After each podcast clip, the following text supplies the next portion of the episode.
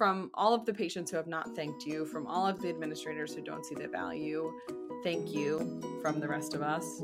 Keep up the good work. And keep working towards systems and boundaries that help you to find a place where work stays at work and you still feel great about the care that you're providing to your patients. Welcome to The PA is In, the show created by PAs for PAs, where codependency with your supervising physician is a thing of the past, optimal team practice is the future, and physician associate has taken the place of physician assistant as the professional title of choice. I'm Tracy Bingaman, and I'm obsessed with redefining what success as a PA looks like and what it feels like. Here you'll find the mindset shifts, systems, and processes I use to escape healthcare burnout and integrate my work into my life. Work life balance is a myth, and an integrated life where you thrive professionally, not a balancing act, is the goal here. My mission is to help you to grow into a unicorn PA who loves their job, has abundant energy, time to spare, and work optional financial freedom. The PA is in. If you only take one sheet of paper to your next negotiation, let it be the PA Pay One Sheet. It's a tool designed to walk you through setting up the ideal outcomes, assessing the situation you are negotiating in, and it even includes a reminder of which negotiation skills you can use. Stop what you are doing. Download the one sheet, print it out, fill it out, and literally bring it to the table with you when you are negotiating next.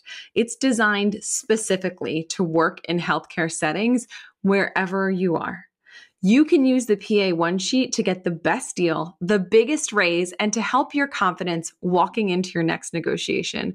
Head to www.tracybingaman.com slash one, that's O-N-E, to download your free copy of the PA Pay one sheet and start prepping for your next negotiation today.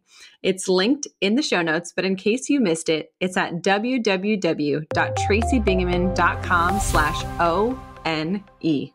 Hello, and welcome back to another episode of The PA is In. We are going to try something new today. I'm always looking for new ways to connect with and serve you guys.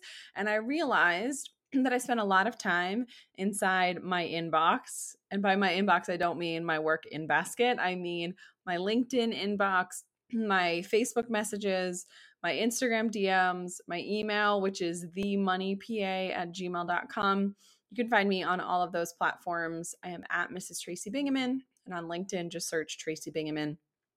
I am in all of those places and I am serving you if you have questions about negotiations, about burnout, about boundaries, about work life balance, anything that you have heard me talk about here, or just general PA life. And you're sort of saying, hey, I'm in this specific situation. What would you do? What would you recommend? How can I get out? How can I get in? All of those different questions. So today's episode is going to be a Q&A. I'm going to answer uh, mailbag um, questions. So questions that you have sent me recently, questions that you have replied in a question box on social media that I put up. And I'm just going to talk through these answers because what I have found is if one person has a question, it is, and not just you.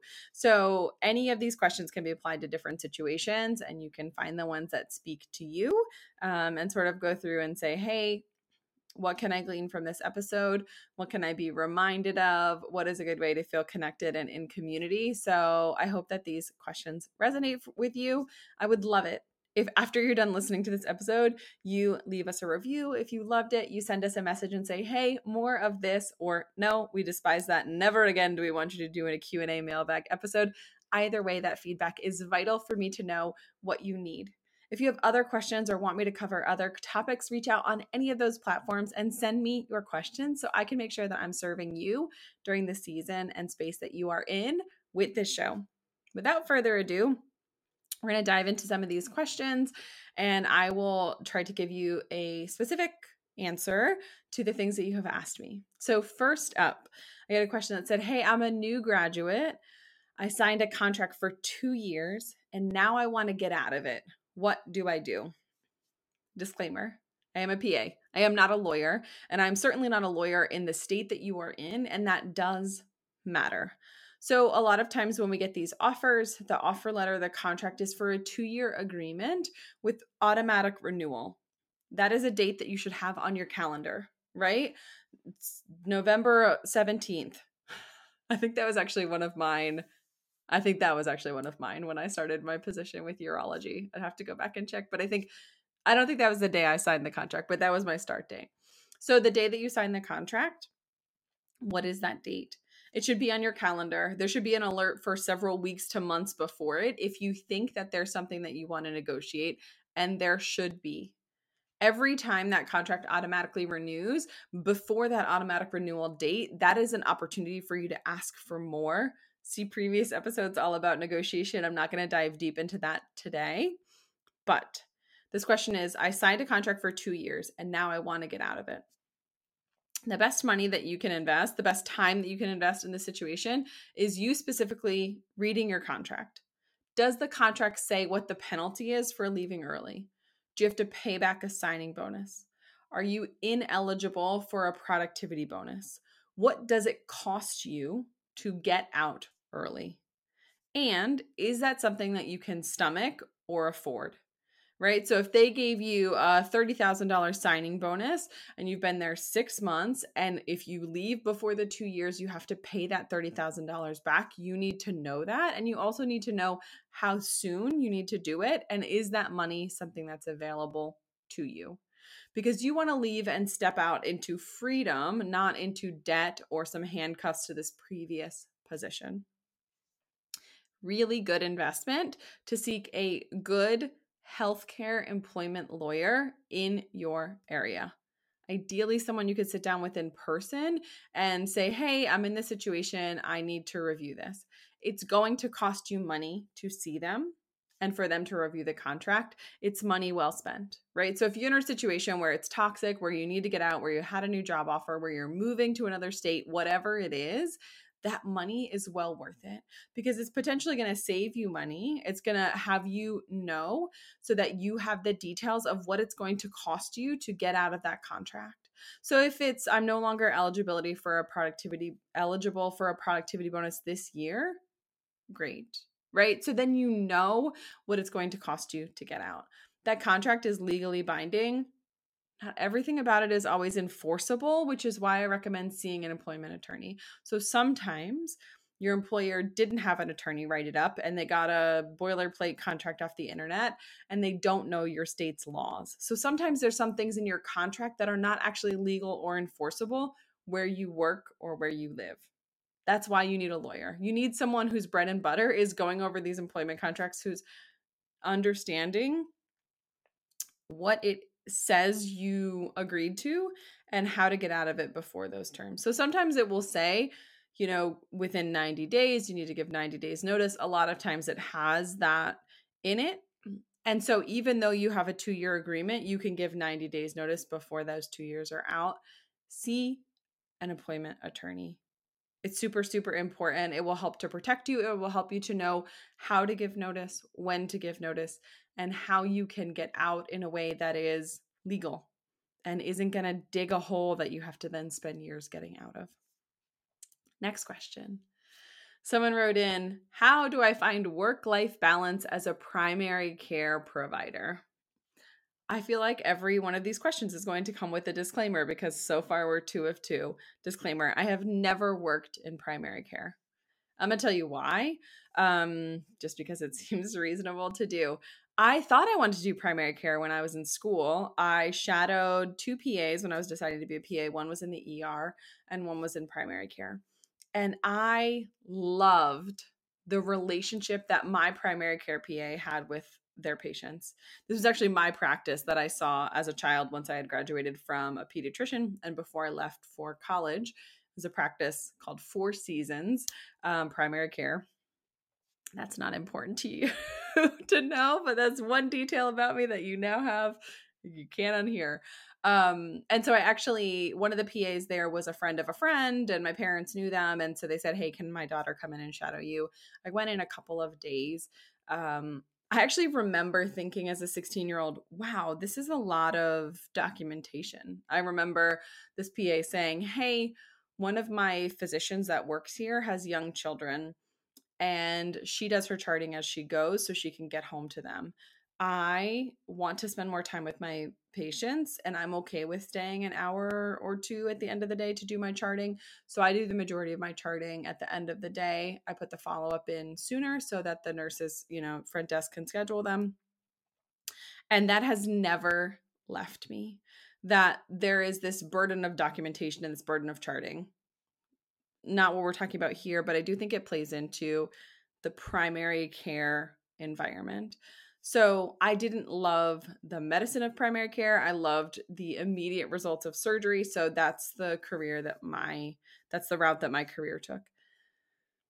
Primary care um, is a thankless job where you do so many things, where you have to know so many things, where you have so many patients and you are the quarterback of that patient's medical care, where you are the gateway for them to get to specialists, where you are the person following up to make sure that they went, where you're making sure that they get their screenings, where you are generally managing their life and that you have the highest touch of any provider you have tons of labs and studies that you are following up on, even though you maybe ordered them as they were going to a specialist. There's this huge administrative burden, and also you're not paid enough, which I know describes the frustration of so many primary care providers who feel like they're doing so much and not getting paid for their expertise. I think as a society and as a healthcare system, we have lost sight of the fact that it doesn't have to be specialized specialty care in order to be important and valuable. And that is a problem we will not solve with the answer to this question. But work life balance for primary care providers. You have a lot of things you're dealing with. Your in basket is probably overflowing. You have tons of patients that you're seeing. You have acute visits that are getting put on your schedule. What you need are systems and boundaries. So, systems that are efficient, uh, an efficient way of seeing patients, an efficient way of charting, an efficient way of getting through your in basket, and finding a way that you can get in a flow state and do that in a way that works for you.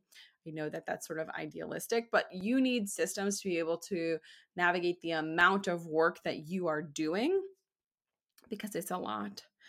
And then you need boundaries right? You need to say no to same day appointments when you are full. You need to say no to charting at home. You need to make sure that your templates are set up so that you can chart quickly, but that your schedule templates are set up so that you have enough time to chart as you go, or that you have blocked admin time to chart so that you're not charting at home. I have no data to prove this, but I would venture to guess that primary care providers take home more charting than anyone else. I think that you take your laptop home at night and you chart for hours. Unless you're paid hourly and being compensated for that time, that time breeds resentment, right? Because you get home and you do the things that you want, but you still have this nagging thing and you have to open your computer, turn your brain back on, and chart later on once those visits are complete. Boundaries help protect you from that and that they build a structure that keeps work at work unless you're on call, and then we know that's something different. But this is an uphill battle for everyone, but I think particularly for primary care providers because there's so much for you to do, and those patients want you to address all the things when they're there for sinus pressure because they know that you are the person who also manages their blood pressure and their hypercholesterolemia. So, boundaries within the walls of that visit and saying, Hey, I see that you're concerned about this. Unfortunately, today with your acute visit, we can only deal with this. Or if you're at a visit that's longer and there it's a physical, but then they have all of these complaints that you say we can address your top one, two, or three concerns, and the rest you're going to have to schedule a follow up, which I know is hard to do and that patient is in your room and you want to capitalize on that but in order for you to maintain sanity and work life boundaries and work life balance you need those boundaries. However you can do to build your day so that you can get through the unexpected bumps in the road the expected and demand charting the following up on results you need more admin time and less patients a day. Um, how can you fit that into your specific work situation finding that out and sort of leading the way even though your practice has never done it before and saying like i need blocks for admin time i need longer visits in order for me to take good care of these patients and to really hold the line on that and help build a practice where your patients are getting the best of you is the best case scenario here. It's hard. I've never done primary care. I am terrified. I would rather clamp an aorta that was dissecting than see primary care patients. That's true. That's a thousand percent true. Uh, and part of that is because I feel just so much more comfortable in the operating room. But I think primary care is just a challenge. And all of you guys are heroes. And I love you, people who are doing primary peds, primary care, these outpatient medical based specialties where you are dealing with a lot of things and you are the point person. I am very overwhelmed by the idea of it. So, from all of the patients who have not thanked you, from all of the administrators who don't see the value, thank you from the rest of us. Keep up the good work and keep working towards systems and boundaries that help you to find a place where work stays at work and you still feel great about the care that you're providing to your patients. I feel like these are very long winded answers, and I'm not sure how many questions we're going to get through at the rate that we are going. One of my very favorite things about being a podcaster is crossing paths with other incredible podcasters. If you love this show, especially when I share about my experience with healthcare burnout and recovery, you're going to want to check out the podcast Burnout What I've Learned So Far, hosted by my friend Meg Leddy. Meg is a former CT surgery PA turned advocate for healthcare provider wellness. Turn in to hear how she recovered from burnout and integrated well being into her life to create a life of dreams, not nightmares. Add Burnout What I Have Learned So Far with Meg Leddy to your podcast queue to start your journey to wellness and healing today. Okay, I get this question a lot. Uh, it's about how to break into dermatology or aesthetics or plastic surgery. So, in case you don't know, I have a surgical background, general surgery, um, robotic urology, but now I work outpatient aesthetics at a plastic surgery practice. We have a dermatology practice as a part of our office. And a lot of people are wondering how do I get into these specialties?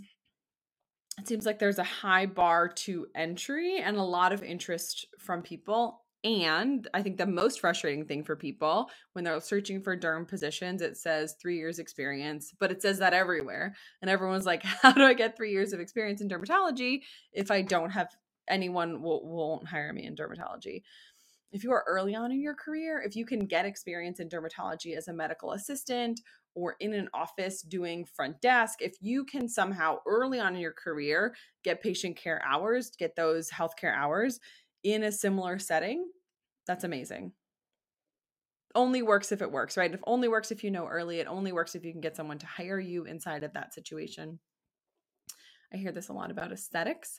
How do I get into aesthetics? So I got into aesthetics by way of surgery. So there are kind of two main routes to get into aesthetics by way of surgery, from plastic surgery, and from me being adjacent to surgeons who had a practice that really wanted to build an aesthetics injectables program, or from dermatology. So, in dermatology, there is medical dermatology where we're doing rashes and acne and biopsies and skin cancer and amazing, life saving, important, important things where we bill insurance.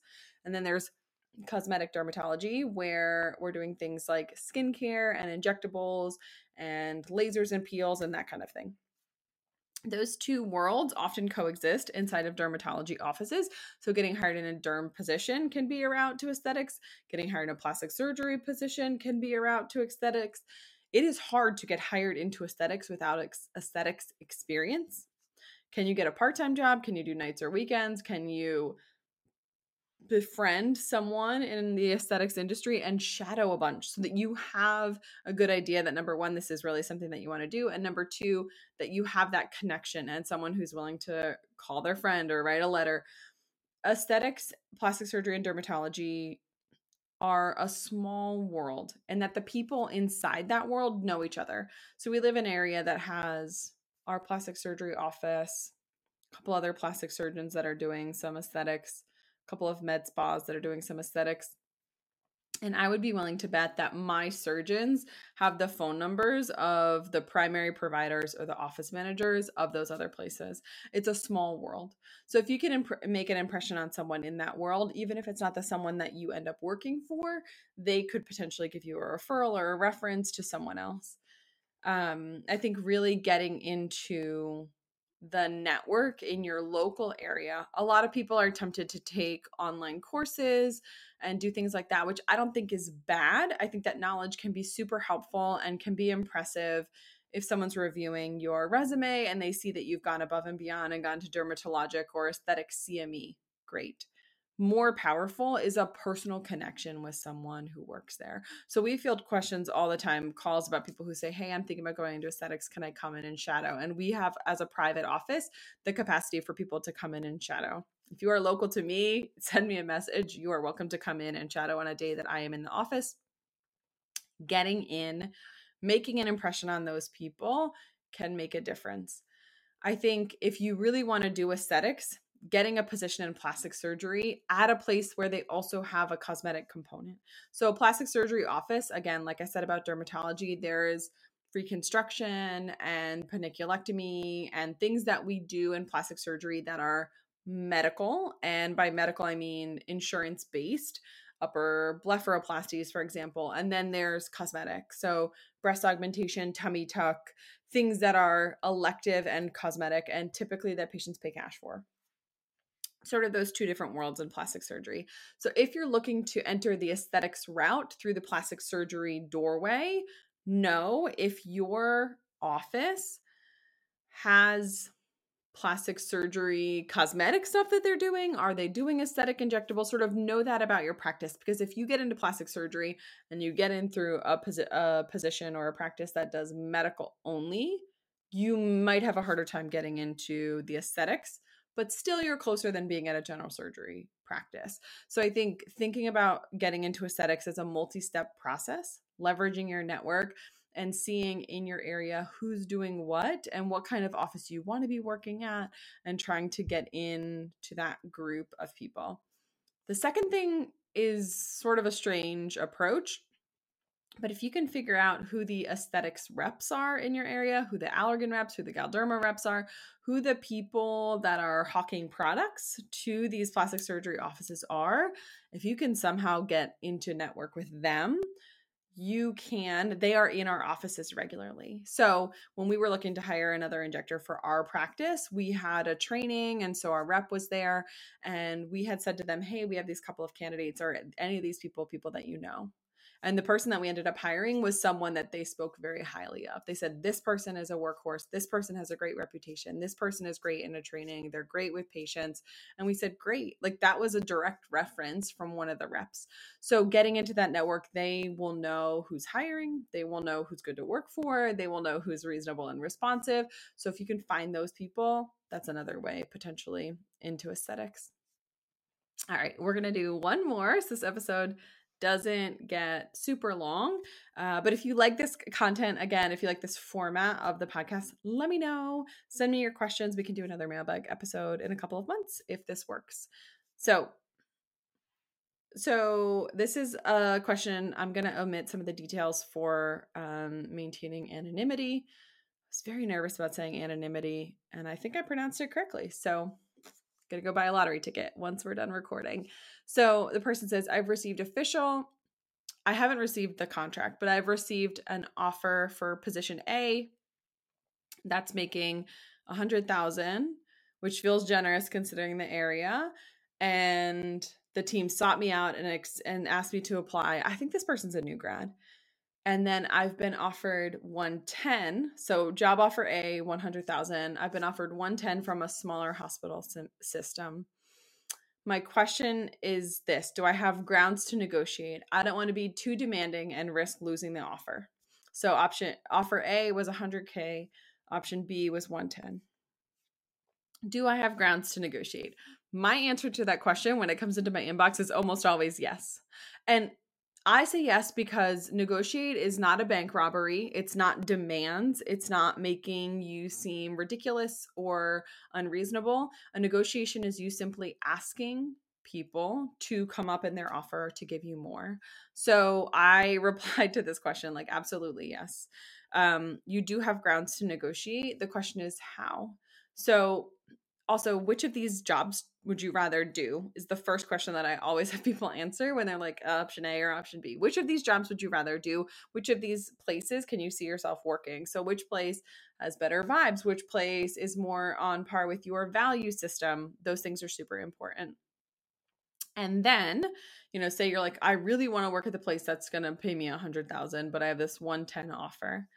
It's it's reasonable to go back to them and say, Hey, I really want to be a part of this team because I see us working really well together. I did get another offer as for 110. Can you come up at all in your offer? Most places will, three to 5,000 if they've got it in their budget. And if they don't, have a plan B, right? So if they say, I'm so sorry, 100 is the most we can play a new grad in this specialty because of blah, blah, blah, blah, blah. I would ask for more time off I would ask for a better schedule. I would ask for a flex half an admin day from home. I, have things that you want to ask that don't affect their budget directly. So having an admin day from home does affect their budget because you don't generate as much revenue during those 4 hours or during those 8 hours, but it's not so direct, right? So if they pay you $10,000 more a year, that's $10,000 off their bottom line.